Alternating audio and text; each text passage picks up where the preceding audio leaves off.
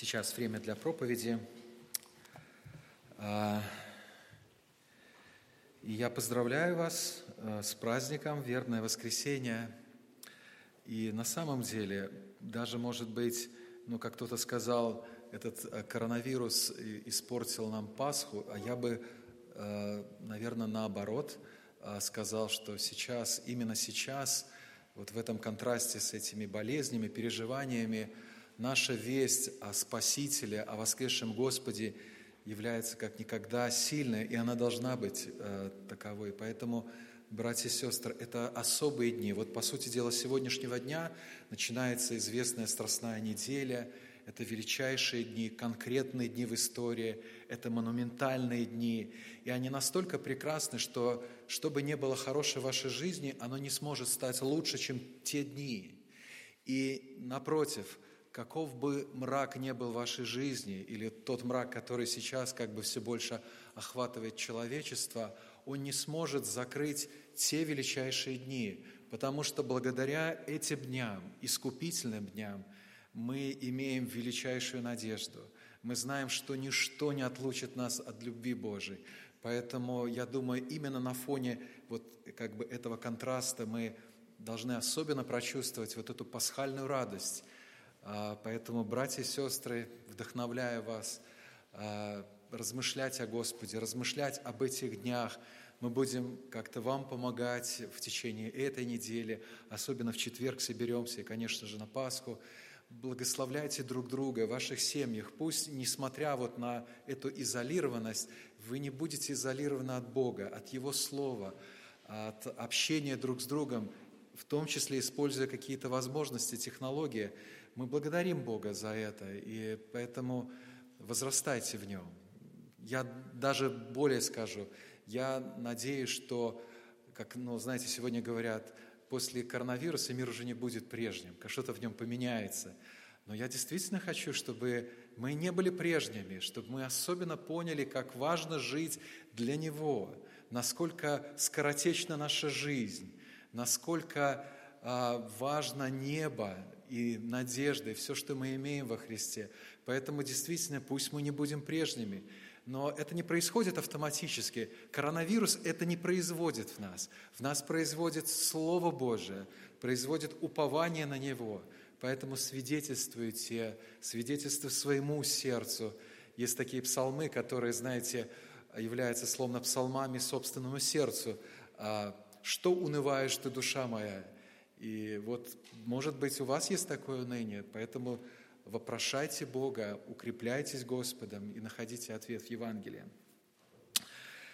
А, но мы открываем Евангелие того мытаря, о котором мы уже сегодня слышали, Евангелие от Матфея.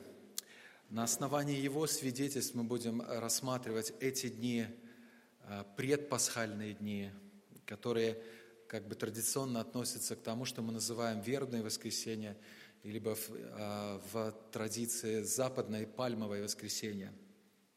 Мы прочитаем 21 главу с 1 по 13 стихи включительно. «И когда приблизились к Иерусалиму и пришли в Вифагию, к горе Илионской, тогда Иисус послал двух учеников и сказал им, «Пойдите в селение, которое прямо перед вами, и тотчас найдете ослицу, привязанную молодого осла с нею, отвязав, приведите ко мне. И если кто скажет вам что-нибудь, отвечайте, что они надобны Господу, и тотчас пошлет их. Все же сие было, да сбудется реченое через пророка, который говорит, скажите чере Сионовой, вот царь твой грядет к тебе кроткий, сидя на ослице и молодом осле, сыне подъеремной. Ученики пошли и поступили так, как повелел им Иисус. Привели ослицу и молодого осла и положили на них одежды свои, и он сел поверх их. Множество же народа постилали свои одежды по дороге, а другие резали ветви с дерев и постилали по дороге. Народ же, предшествовавший и сопровождавший, восклицал «Ассанна сыну Давидову! Благословен грядущий во имя Господне!» Асанна Вышних. И когда вошел он в Иерусалим, весь город пришел в движение и говорил, кто сей? Народ же говорил, сей есть Иисус, пророк из Назарета Галилейского. И вошел Иисус в храм Божий и выгнал всех продающих и покупающих в храме, и опрокинул столы миновщиков и скамьи продающих голубей, и говорил им, написано, «Дом мой, домом молитвы наречется, а вы сделали его вертепом разбойников». А, мы прочитали, можно сказать, цельное событие. Это непосредственно въезд Христа в Иерусалим и то, что называется очищение храма, потому что именно это была цель вот этого визита Господа нашего в святой город. Можно сказать, конечным пунктом вот этого маршрута Вифания, Иерусалим был храм. Вообще это очень контрастный сюжет – очень контрастный сюжет, если особенно читать его как бы уже не с замыленного, а привыкшего глаза. А, посмотрите, торжественный въезд а, завершается звуком бича и хаосом в храме. А, словно вот именинник вошел в дом свой и разогнал всех пришедших к нему на день рождения и опрокинул еще столы, которые там стояли – а вообще Иисус не раз удивлял людей вот как бы таким, словно драматическим сценарием. Ну, допустим, вспомните его первую проповедь в родном городе Назарете, когда вроде бы все начиналось хорошо, но что-то он сказал такое, что а, эта проповедь завершилась желанием его родных, по сути дела, ну, те, кто жили в этом городе, убить его – а, вы можете вспомнить насыщение пяти тысяч. Опять-таки, такое величайшее событие. Люди даже подумали, может, это наш истинный царь и Мессия. Однако, словно Иисус что-то такое сказал, что итогом вот этого события стало то, что люди ушли от Него, остались только двенадцать. Вы можете вспомнить разговор с богатым юношей, который тоже претендовал, возможно, на один из апостольских чинов, однако снова Иисус что-то сказал ему. А таков был разговор с ним, что тот отошел с печали. Вы можете вспомнить разговор с Никодимом, вы можете вспомнить другие какие-то беседы. И Иисус так действовал не потому, что хотел быть, знаете, просто таким неординарным. Нет, а Иисус просто видел большее. А он видел то, что было за ширмой внешнего – он видел сердца и, можно сказать, обнажал их. Пророк Самуил когда-то выучил от Бога урок, что Бог смотрит не так, как смотрит человек. Ибо человек, как вы помните, смотрит на лицо, а Бог смотрит на сердце. Бога интересует состояние сердца. И что это за состояние, я думаю, одним словом можно ответить, согласно Писанию, это поклонение – вот вся эта история, о которых мы можем читать в разных других Евангелиях, во всех четырех Евангелиях, она связана, в общем-то, с поклонением. Для этого был создан храм. И она учит как бы и нас о нем. У нас сегодня нет храма, но тем не менее а, мы продолжаем поклоняться нашему Богу. И эта история очень хорошо нас учит. Можно сказать, в ней истинное поклонение показано на фоне ложного поклонения – и вот эта проповедь а, называется так «Суд над ложным поклонением Богу».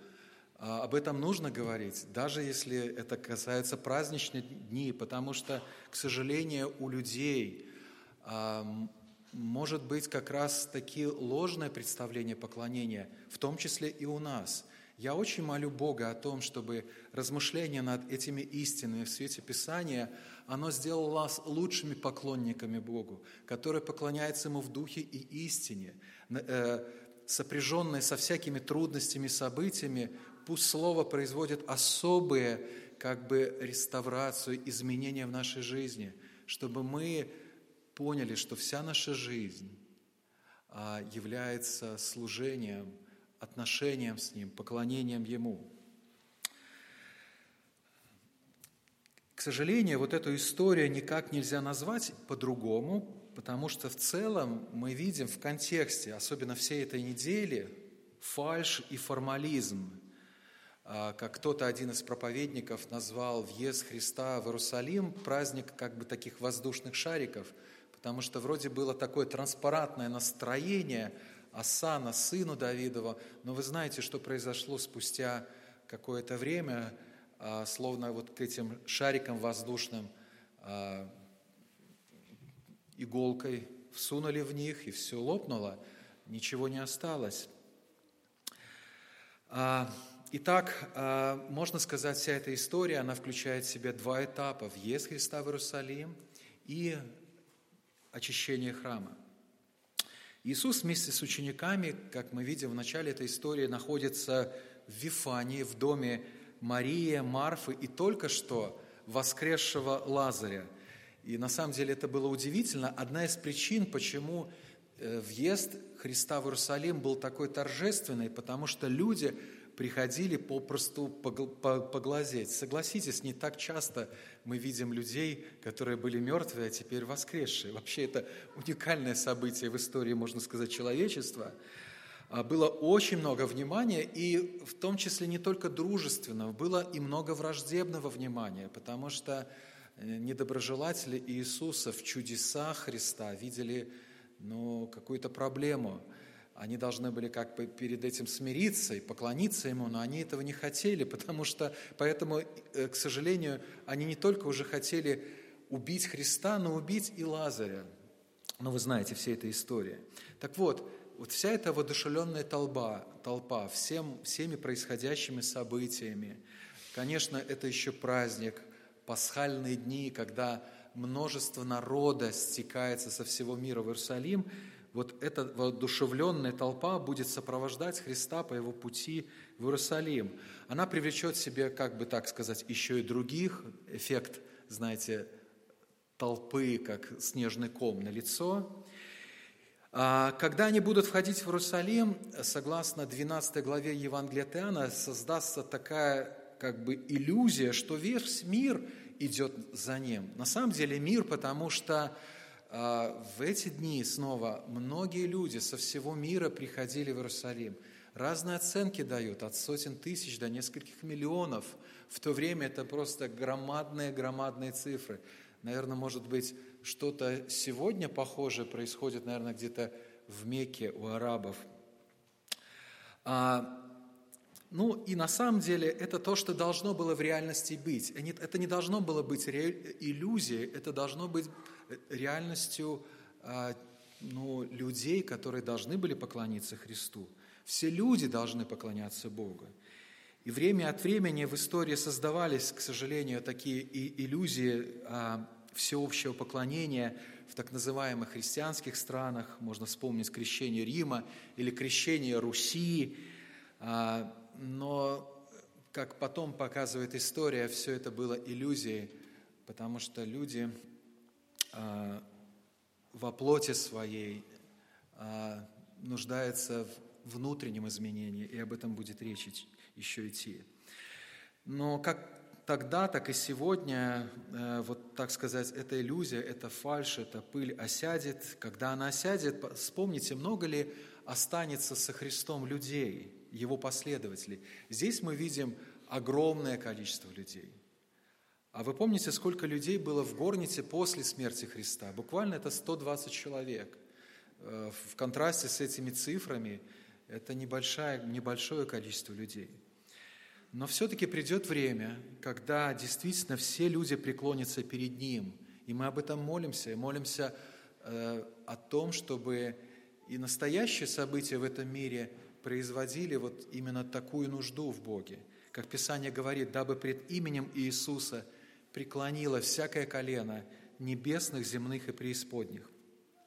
На протяжении всего Писания мы видим, а, что самым вообще точным индикатором состояния народа, истинного состояния его поклонения, речь идет об израильском народе, был храм.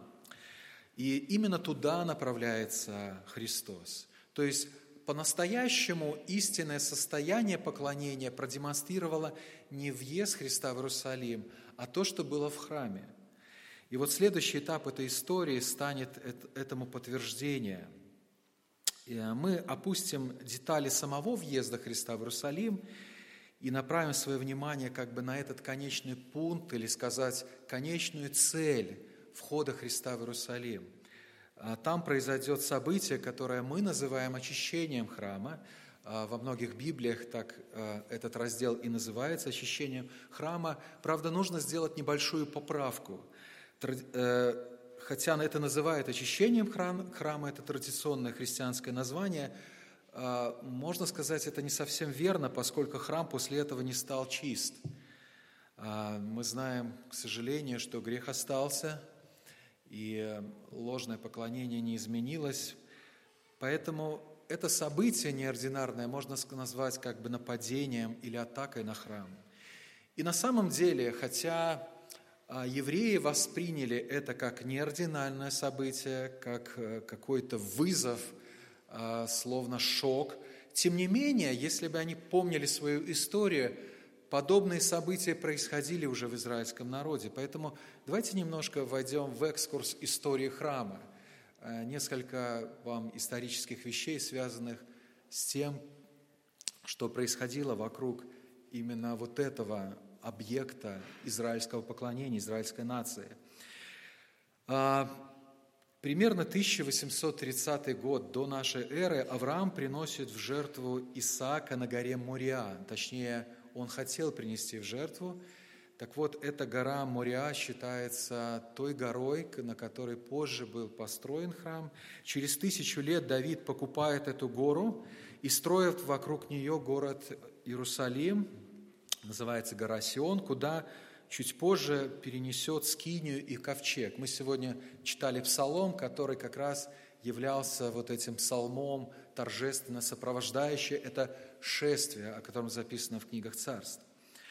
А позже уже сын Давида, это 985-982 год, Соломон строит на этой горе храм, понимаете, год до нашей эры, строит храм, и, к сожалению, спустя сотни лет, э, в 586 году до нашей эры, э, благодаря, в кавычках, бесчестию, отступлению, идолопоклонства и постоянным предостережением Бога через пророков, Бог посылает наказание через Навуходоносора, через Вавилон, и храм э, разрушен.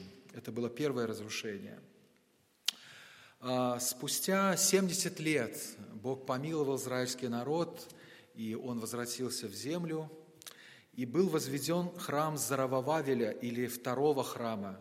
Он был, если вы помните, более скромный, простой, но тем не менее это был храм, в котором восстановилось поклонение Богу.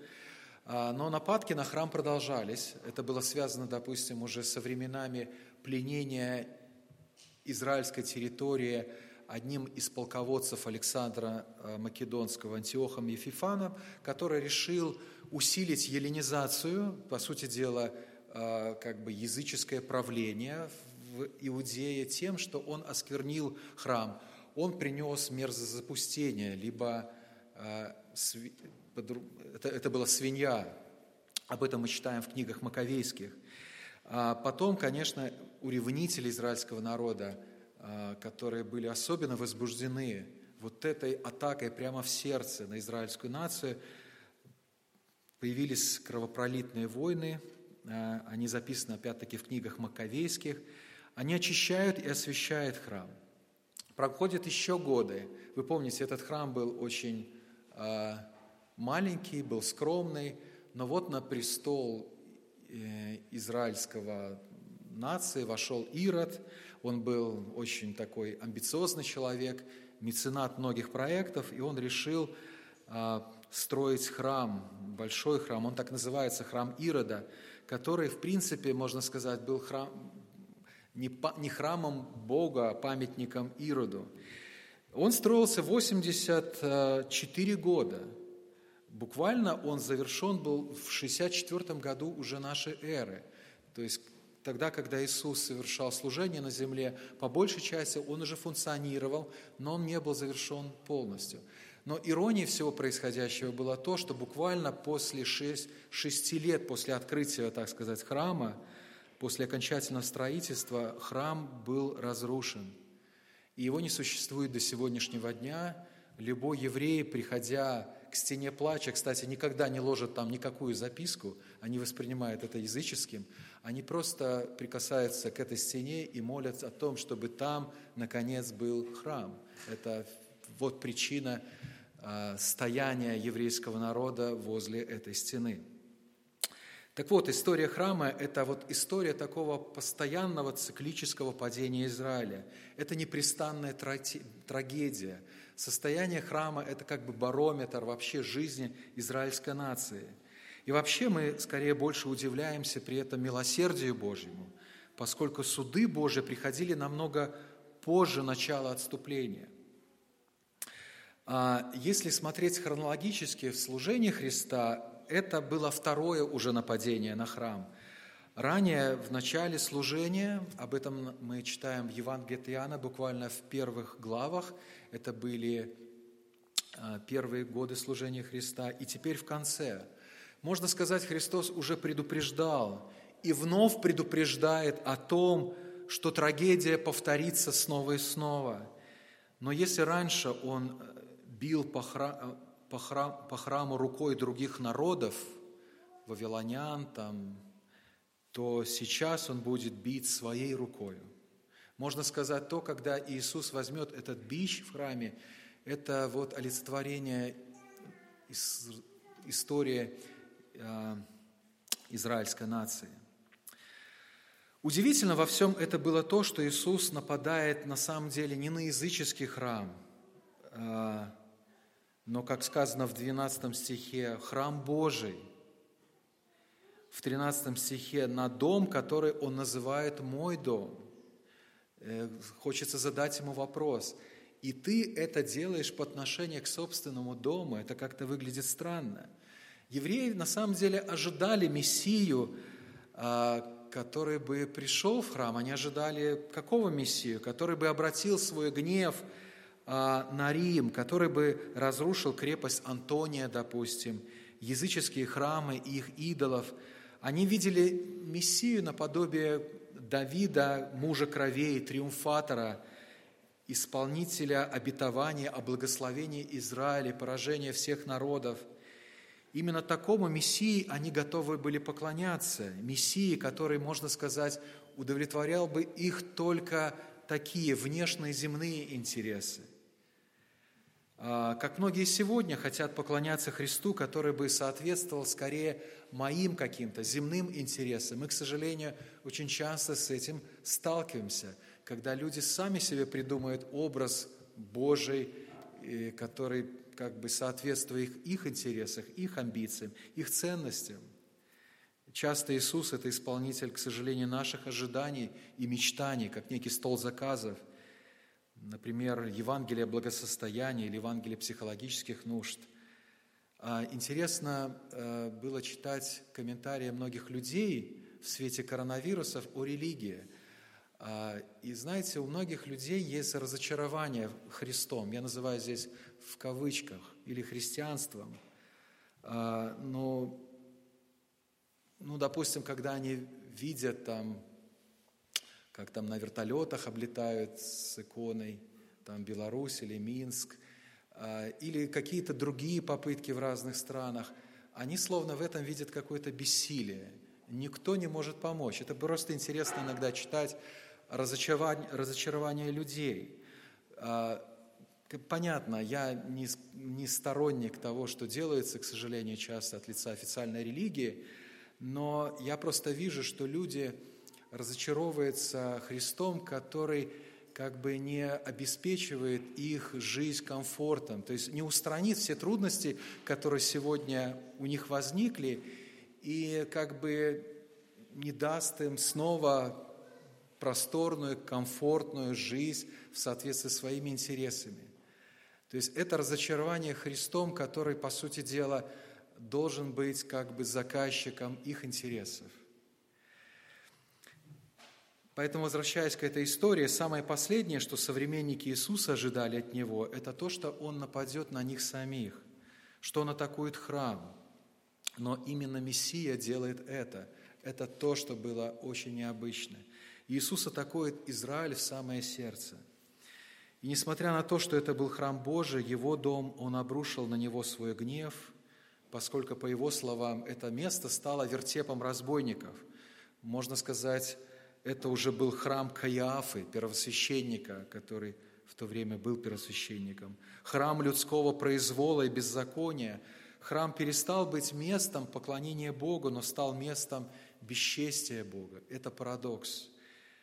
Поэтому надо помнить, что не внешность э, определяет состояние храма, но состояние внутреннее, состояние чистоты и богопочитания. Поэтому именно на это смотрел Христос. Все служение Христа было сфокусировано на то, как люди относятся к Нему. Его нельзя было прельстить чем-то внешним, камнями, каким-то убранством. Он смотрел на то, как люди поклоняются Богу. Это единственный вопрос, который до такой степени волновал Христа, что Он взял в руки свои э, бич и, по сути дела, бил людей. Это самая любящая личность в истории Вселенной, Он бил людей. Он не был обеспокоен другими вещами. А, он не выступал за политические, социальные реформы. Он не был обеспокоен вопросами приходящего мира. Ну, подумайте, разве Иисус не видел как бы другие проблемы, которые были в его время? Разве, допустим, он не знал всей гнусности, гнусности алчности царя Ирода? Даже, можно сказать, он сам пострадал, точнее, его брат по крови э, двоюродный Иоанн Креститель, пострадал от рук этого царя. Но Христос, мы видим, не возглавил компанию подобно зелотам, но было в, в то время а, такое общество людей, которые восставали против такой политики царя Ирода. Разве Иисус, как сын своего израильского народа, не был причастен к страданиям и унижениям своего народа благодаря вот этой имперской э, политике а, римских кесарей? На самом деле Иисус не был слеп, Он видел все, и Он знал все лучше, чем любой аналитик того времени. Он знал мысли человека, Он видел многие проблемы Израиля, Он видел коррупцию, семейные проблемы, ложь, воровство, но только снова в одном случае Он взял плеть, когда речь шла о поклонении Богу. В одном случае поскольку это самая великая проблема. Это самый великий грех, это мать и корень всех грехов. А, надо, согласно Писанию, признать, когда люди относятся плохо к Богу, все остальное будет плохим. В обществе, в семье, в церкви, в жизни любого человека. Поэтому измерение снова любого человека и любого общества в том, как оно, как люди относятся к нему – Именно поэтому самым вопиющим с точки зрения Писания грехом, согласно Библии, являлось идолопоклонство. Бог смотрит туда, где происходит поклонение. Можно сказать, Бог всегда идет в храм. И Христос здесь являет свою, так сказать, божественную силу. Он приводит все в хаос, столы, животных, миновщиков. А другой евангелист Марк свидетельствует, что когда Иисус – направлялся в храм, он был голоден. Если вы помните, он даже захотел есть, и смоковница ему не помогла, она была бесплодной, но он был голодный. Но здесь мы словно видим, что у него есть особая сила. Я думаю, отец дал ему силу Самсона, только не по отношению к филистимлянам, но по отношению к собственному народу. Мы видим удивительный пример Божьего прямого осуждения, вот этого ложного поклонения. Это яркий пример. Давайте теперь подумаем, что увидел храм, э, что увидел Иисус. Словно посмотрим его глазами на то, что могло там происходить.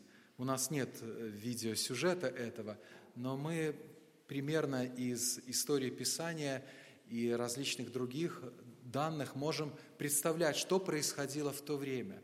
Снова, это были пасхальные дни – а множество людей приходили туда, чтобы принести свои жертв, э, принести жертвоприношения. А, по разным данным, примерно 250 тысяч а, вот этих жертвенных акциев, ягнят приносились в те дни. Представляете, сколько это было много. Говорили, а, кровь текла словно ручьями вот, из храма. Но приносимые животные проходили целую инспекцию. И, конечно, многие из них браковались, им предлагали купить как бы беспорочных животных, но в 10 раз дороже. По мнению историков того времени, коррупция в, храме была ну, просто ну, ужасна. Это, кстати, очень страшно, когда религия становится во главе коррупции, как мы видим это сегодня. Но это, в принципе, испокон веков происходило. Были храмовые налоги, а, было, были даже храмовые деньги. Аргументация была проста. Зачем с этими грязными языческими деньгами идти в святой храм. Поэтому были обменники, что-то вроде обменников. Ну вот, кстати, Матфей Мытарь и подобные, Закей и другие могли на этом тоже хорошо зарабатывать деньги.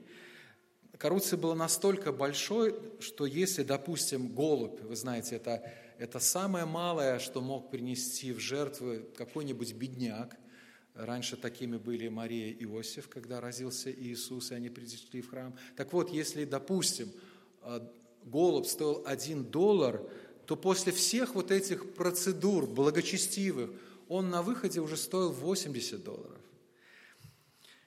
И вот Иисус наносит всему этому удар. Притом он не действует как бы безапелляционно, что, мол, как бы эмоции у него, хотя я думаю, это был эмоциональный праведный гнев. Но вот посреди всего этого хаоса Иисус цитирует Писание. То есть Он действует на основании Писания. Ссылаясь на второзаконие, Он говорит, «Мой дом домом молитвы наречется, а вы сделали его вертепом разбойников». И здесь цитата из Исаии 56 главы. У Луки сказано, что в это время Иисус начал учить. Оказывается, вот с этого начался урок истинного поклонения.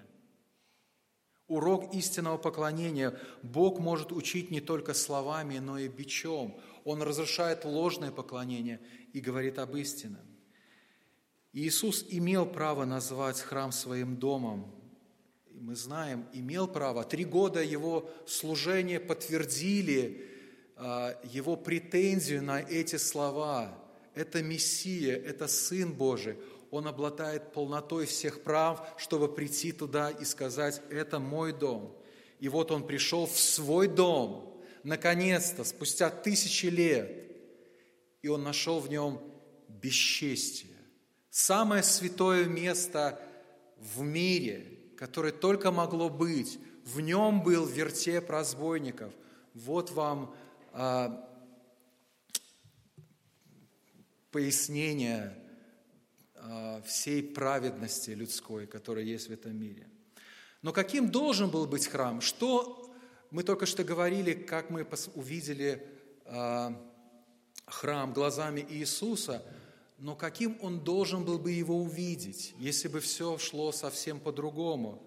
В чем было вообще предназначение, цель храма?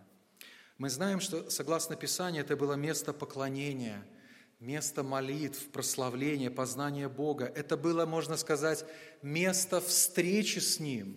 Место встречи с Ним настолько важно, что израильский народ оставлял всю свою деятельность. А, на самом деле был какой-то вот карантин, и они стекались все туда, чтобы поклоняться Ему. Давид говорит об этом. Псалом 26, 26.4. Послушайте, а, что должно было происходить в храме. «Одного просил я у Господа, того только ищу, чтобы пребывать мне в доме Господнем во все дни жизни моей, созерцать красоту Господню и посещать храм Его». Вообще храм Ирода был намного красивее простого убранства Скинии во время жизни Давида. По сравнению с храмом Ирода это была какая-то простая палатка, а, Скиния. Но вот в этом красивом храме Ирода не было красоты Господней. Не было красоты Господней. Псалом 64, 5, 6. «Блажен, кого ты избрал и приблизил, чтобы он жил во дворах твоих. насытимся благами дома Твоего, святого храма Твоего. То есть люди должны были здесь насыщаться благами познания Господа, приближения к Нему. Но здесь их обворовывали. И главное, не только материально, ладно, ты расстался со всеми деньгами своими, но тебя обкрадывали духовно. Они становились слепыми следователями своих слепых вождей. Вы помните, Иисус говорил об этом. Еще один текст из пророков Исаия, 56 глава, 7 стих. Еще слова, которые говорят о великолепном предназначении храма. «И приведу на святую гору мою, и обрадую их в моем доме молитвы. Все сожжения их и жертвы их будут благоприятны на жертвеннике моем, ибо дом мой назовется домом молитвы для всех народов». Кстати, отсюда традиция часто э, евангельской церквей называть свои здания церковные домом молитвы. Но смотрите, дом для всех народов.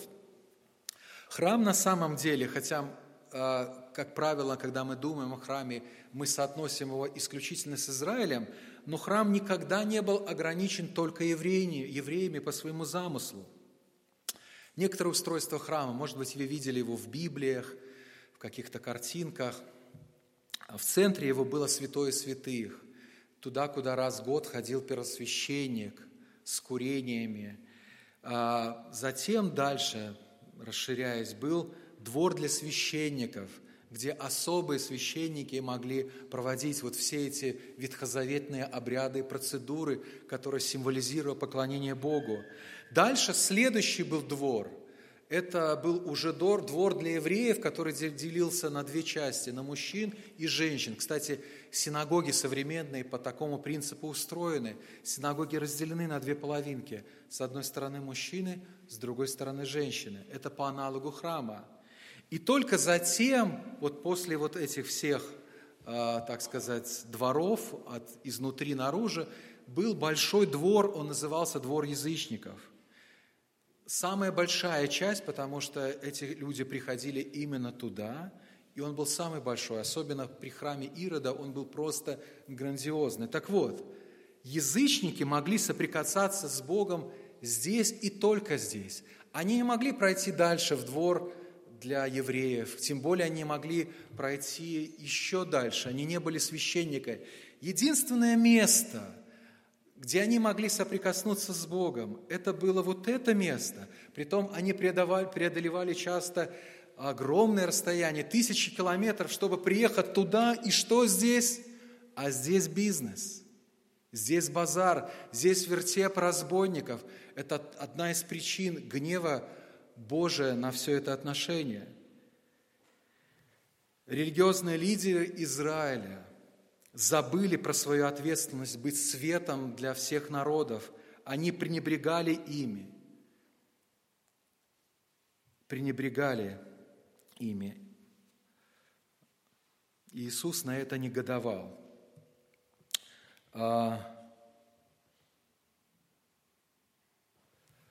В Марка 11, 18 сказано, что фарисеи искали погубить Христа, но боялись народа.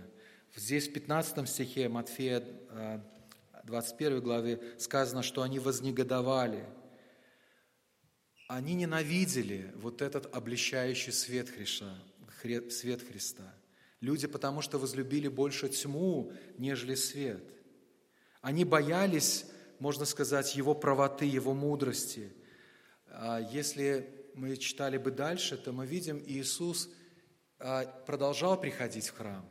Он уходил на ночь, а, это давало ему возможность безопасно находиться от рук своих врагов, но он снова приходил туда и целыми днями учил. Можно сказать, был, это было на самом деле настоящее сражение, сражение. Разные группы влияния в Израиле пытались обвинить Христа. То есть они все были заинтересованы именно в таком порядке вещей, который происходил в этом храме. Но в итоге все они должны были замолкнуть, и Иисус завершает свою речь знаменитыми Горе вам, горе вам и так семь раз. Это обличение. Здесь же мы читаем, возвращаясь к 21 главе Евангелия от Матфея, в 17 стихе. «И оставив их, вышел вон из города в Вифании и провел там ночь». Можно сказать, вот этот судья, это был суд над ложным поклонением, он вышел из города. Судья объявил приговор и вышел из храма, он вышел из своего дома. Теперь грядет снова разрушение. И оно, кстати, начнется не спустя сколько там лет, в 70-м году. Оно начнется уже в эту пятницу, когда завеса в храма разодралась на двое, сверху донизу. Вот тогда началось разрушение храма. Люди так и не услышали смысл в ударе его бича. Люди не покаялись. Люди остались держаться за свое ложное поклонение по причинам каких-то своих амбиций. Разрушение ложного поклонения началось уже в эту пятницу. Храма, э, в храме завеса раздрала, раздралась на двое, сверху вниз. Можно сказать, тайна открыта. Священство теперь упразднено. Истинное поклонение теперь переходит от храма к чему? Ко кресту. Это то место, через которое сегодня люди приходят к Богу. Это единственное место на земле, куда всякий человек сегодня может прийти и преклониться перед Богом. Через несколько десятков лет храм будет полностью разрушен, и таком, таким образом будет разрушено окончательно уже все. До сегодняшнего дня – священство, жертвоприношение, колено, все смешалось, все смешалось, так же, как тогда в храме, когда Иисус смешал это все. Это был на самом деле, вот то, что мы прочитали, этот эпизод, это было не театр, но пророческое, предупреждающее действие. Люди должны были услышать, но они не услышали. Если вы оскверняете храм, то вы будете осуждены – Евреи должны были выучить этот урок на протяжении всей истории. Это был последний урок. Но вопрос для нас сегодня. Куда сегодня идет мир для поклонения? Он идет ко кресту Голгофы. У нас нет храма, у нас нет своей Мекки, нам даже не надо буквально идти на гору Голгофа, у нас есть крест. У нас есть крест. Но где люди могут найти его? Где люди могут услышать сегодня весть о кресте? В церкви. Именно церковь, как тело его, она провозглашает крест. Она как бы водружает крест перед глазами людей. И как сегодня мы делаем на собрании хлебопреломления. Церковь в этом смысле это как храм, дом молитвы для всех народов, место поклонения Богу через Христа. И здесь, в церкви, я имею в виду церковь как тело, не как здание, должно происходить истинное поклонение. Позже Петр, а непосредственный участник вот этих событий, наряду с Матфеем и другими апостолами, а, скажет, 1 Петра 4,17, ибо время начаться суду с Дома Божия. Мы снова говорим о суде. Тогда когда был суд над ложным поклонением, Петр говорит, придет время, когда начнется суд с Дома Божьего. И вот я хотел вам прочитать эти события сатологические, этого суда над Домом Божиим. Вы знаете, какая самая сатологическая книга Библии? Это книга Откровения. Давайте откроем первую главу. Откроем первую главу. А здесь уже глазами Иоанна, тоже очевидца всех этих событий. Мы видим прославленного Христа. Мы видим Христа уже не на ослице, молодом осле.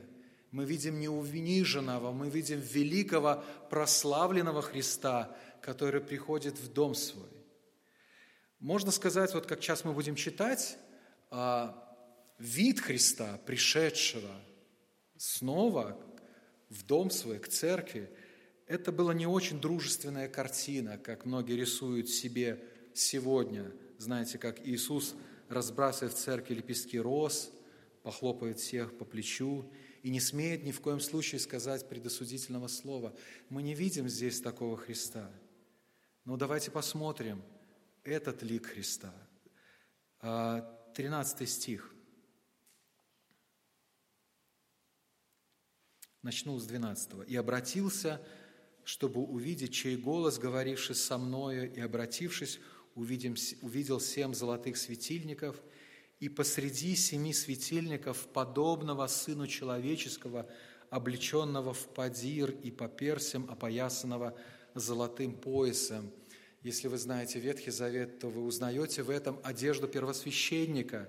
Иисус наш первосвященник, Он в своем храме – он истинный первосвященник. Он в своем храме. 14 стих. Глава его и волосы белы, как белая волна. Волна – это как шерсть козья, как снег. Все это символизирует его абсолютную чистоту, его святость, его стандарты за века в отношении святости не понизились. И очи его, как пламень огненный, они все пронизывают насквозь насквозь Бог снова приходит, чтобы видеть и оценивать. Он видит все насквозь. 15 стих. «И ноги его подобны халкаливану».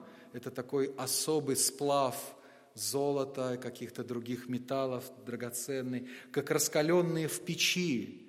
То есть Иисус пришел в свою церковь не в тапочках, и голос его, как шум вод многих. Это не заискивающий такой, знаете, тон проповедника, который добивается симпатии слушающих. Это голос великого первосвященника, царя, главы церкви, который имеет на нее полное право. В 16 стихе «Он держал в деснице, то есть в правой руке своей, семь звезд». И семь звезд в контексте книги Откровения – это образ церкви. В руках его его церковь. Он к ней пришел. Это снова его внимание, самое главное внимание. Вот куда оно направлено. И из уст его выходил острых с обеих сторон меч, и лицо его, как солнце, сияющего в силе своей. Вообще книга Откровения – это такая картина суда, которая началась с Дома Божьего. И вообще, если вы читаете книгу Откровения, как бы такое построение мы видим. Суд над церковью, затем суд над миром – эти суды отличаются, конечно, друг от друга. Снова 1 Петра 4, 17, давайте вспомним еще раз. «Ибо время начаться суду с Дома Божьего». И посмотрите, как э, дальше продолжает Петр. «Если же прежде с нас начнется, прежде с нас начнется, то какой конец непокоряющимся Евангелию Божию?» То есть мы видим такую же динамику в книге Откровения – Бог приходит к своей церкви. Мы сегодня много говорим о том, как вот эта пришедшая пандемия должна обличить мир в его беспечности, идолопоклонстве, привести людей ко Христу. Мы говорим об этом. Но говорим ли мы о том, как Бог посредством этой пандемии, этих страхов, говорит со своей церковью, со своим народом, а, с тем обществом, которое должно Э, свидетельствовать об истинном Боге. Это то место, где соприкасаются люди с Ним. Он прежде всего говорит с нею. Поэтому это время, сегодняшнее время, прежде всего время очищения наших сердец, изменения жизни церкви, время начаться суду с Дома Божьего. Поэтому этот суд, конечно, благословенный отличающийся от того, что будет происходить по отношению погибающему миру, но это мы должны услышать. Ну, на что смотрит Христос? О чем Он говорит? Давайте немножко пролистаем еще книгу Откровения. А, дальше происходит Его суд. Это вторая, третья главы. Эфесская церковь, я не буду читать, вторая глава с 1 по 7 стихи.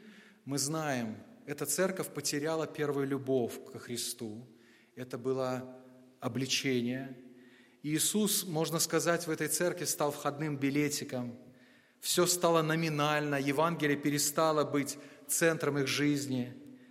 Но тот, который, как сказано в пятом стихе, который держал в своей правой руке семь звезд, сказал, «Сдвину светильник твой с места, если не покаешься».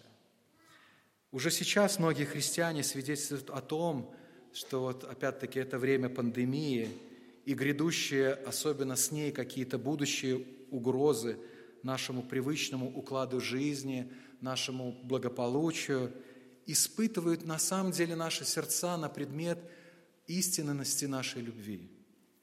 Оказывается, Христос не может дать покой и радость сердца, лишенному земных благ. От нас словно забрали многие игрушки, и сердце находится в каком-то расстройстве. И это очень хорошо свидетельствует о том, какова же истинная любовь наша. Это хорошее время изменения услышать голос Божий. Следующая Пергамская церковь с 12 по 17 стихи, к ней слово от Христа, от первосвященника. Эта церковь, можно сказать, обобщая это обличение, пошла на компромисс с мирской культурой. Можно сказать, они стали терпимы к греху. Наверное, они говорили фразы наподобие «какая разница, ведь это не имеет отношения к спасению», не знаю. Но тот же, который имел острых с обеих сторон меч, сказал, 16 стих 2 главы, «Скоро приду и сражу с ними мечом уст моих». Братья и сестры, нам надо задуматься, сколько можно заигрывать с грехом. Что должно побудить нас к раскаянию и оставлению своих любимых грехов? Обязательно нам, ли нам ждать момента, когда на нас оденут маску с ИВЛ, этим, как это, искусственной вентиляцией легких, чтобы в последнее время раскаяться перед Богом. Но знаете, что рано или поздно а, мы распрощаемся с этой жизнью и встретимся с святым Богом. Фиатирская церковь, вторая глава с 18 по 29 стих, послание к ней – она открыла дверь для заблуждений и ересей. И тот же, который назвал себя испытующим сердца и внутренности, предупредил, во 22 стих, что скоро вернет в скорбь духовных прелюбодеев. Вы знаете, что в чем есть польза а, от этих коронавирусных пандемий для церкви сегодня? Это то, что она показала честность легкомысленного богословия – Например, Евангелие благополучия, которое сулит людям одно процветание, а, обязательные земные блага, здоровье. Явно это показало тщетность, тщетность всех этих а, псевдоголосов, или, допустим, тщетность Евангелия так называемых психологических нужд, когда человеку предлагается в придачу со Христом уверенность в себе, высокую самооценку – и счастье личного пространства. Это время показывает, что такое Евангелие не, не удержит нас, не утвердит нас в Боге. Только Евангелие Иисуса Христа, истинное Евангелие, которое открывает нам небеса, свидетельствует о нашей грехе, говорит о нашем наивысшем счастье. Это то, что мы оправданы, живем со Христом. Вот что нам нужно более всего. Сардийская церковь, это уже третья глава, с 1 по 6 стихи послания к ней была внешне очень привлекательной. Иисус говорит ей, ты носишь имя, будто жив, но ты мертв. То есть, может быть, эта церковь думала, что она самая такая продвинутая церковь, но она была духовно мертвой. И Бог обличает ее, а, призвал ее бодрствовать, поскольку его пришествие будет внезапным. Снова сегодня Бог испытывает церковь что будет на самом деле с церковью, служением, если не останется у церкви комфортных условий, не знаю, в виде здания или в виде денег? Что будет на самом деле состояние церквей? Это тоже будет время хорошего испытания. И, наконец, Лаодикийская церковь, 3 глава, с 14 по 22 стихи, суд по отношению к этой церкви, а, яркие слова, что эта церковь была не холодная и не горячая, то есть это была церковь без ясного посвящения Христу. Но тот же, который назвал себя свидетелем верным и истинным, призвал покаяться, быть и ревностным. Я думаю, возможно, вот это описание Ладикийской церкви очень близко многим современным верующим. Не холодное, не горячее, там, хромат на оба колена, как сегодня говорят, БМВ, более-менее верующий человек. Но так происходит до определенной поры, когда приходят трудности и бедствия, они понуждают нас все-таки сделать выбор. Вы знаете, что среди этих семи церквей только две церкви, Смирская и Филадельфийская, несмотря на то, что внешне это были церкви очень простыми, они заслужили, так сказать, или удостоились подхвалы от первосвященника, от Христа. А Смирская церковь заслужила похвалу Христа за ее готовность терпиво, терпеливо переносить страдания, а Филадельфийская церковь за то, что она несла Евангелие окружающему миру. Кстати, это очень хорошие а, как бы такие показатели для нас. Это то, что мы должны делать. Мы должны терпеливо переносить какие-то трудности, если они приходят к нам. И нести Евангелие в этот мир – это то, как Христос оценивает истинное состояние церкви в этом мире. Это Его суд, это Его взгляд, это есть истинное поклонение Богу. Поклонение Богу. А как нам завершить э, эту тему или какова была реакция Иоанна? Давайте откроем снова первую главу. Эти слова дают утешение. А какова была реакция Иоанна на все это видение? 17 стих сказано, он пал как мертвый. И на самом деле это такая первая реакция, когда э, наши души перед великим и прославленным Христом, всегда святые Божьи люди, когда встречались с великим Богом, они падали низ перед Ним. Но это не все. Дальше мы читаем. «Но Он положил на меня десницу свою и сказал мне, не бойся». Это не означает, что не волнуйся, нет, но найди пристанище во Христе, который есть, смотрите в этом стихе, первый и последний. То есть нет иного Бога для нас, кроме Христа. А также следующий 18 стих. «И живой, и был мертв, и се жив во веки веков. Аминь. Имею ключи ада и смерти». То есть вот это утешение Иоанн должен был найти, по сути дела, в жертве Христа. Он был мертв, но теперь ожил. Утешение в Евангелии. Мы находим истинное утешение не в наших делах, конечно, но в Его делах. Но именно это дает нам вдохновение, чтобы жить для Него, поклоняться Ему. Поэтому, дорогие друзья, а, помните, что Бог больше всего ожидает видеть в нашей церкви в целом или в каждом из нас в отдельности. Его глаз не притупился и не замылился.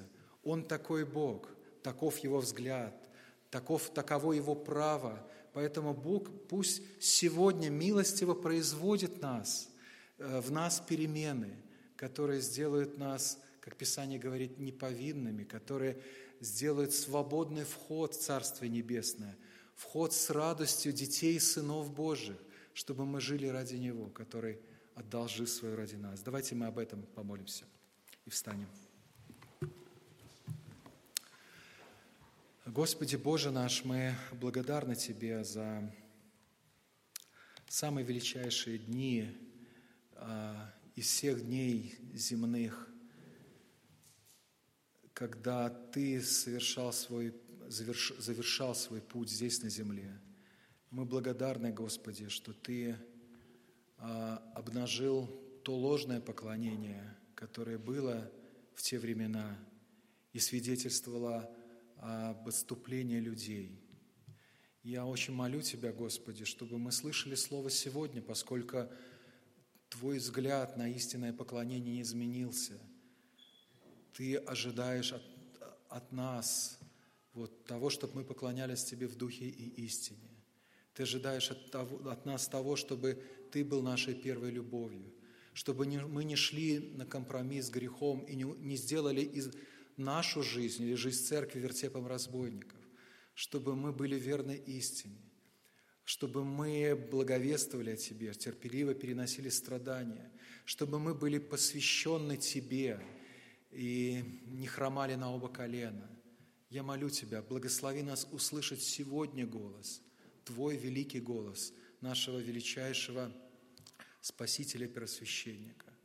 Но мы благодарны, что эта неделя искупительная неделя, она завершилась не только вот судом над ложным поклонением, она завершилась крестом, спасением нашим.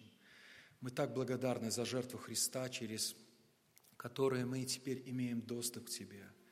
Поэтому молю Тебя о том, чтобы Ты, а, особенно в течение этой недели, когда вот э, мы и размышляем о Пасхе, о пасхальных днях, а также находимся в каких-то разных трудностях вместе со всем миром. Я молю Тебя, Господи, чтобы это время было одновременно временем испытания, очищения наших сердец, и с другой стороны временем, временем нашего безбоязненного упования на Тебя, исследования за Тобой.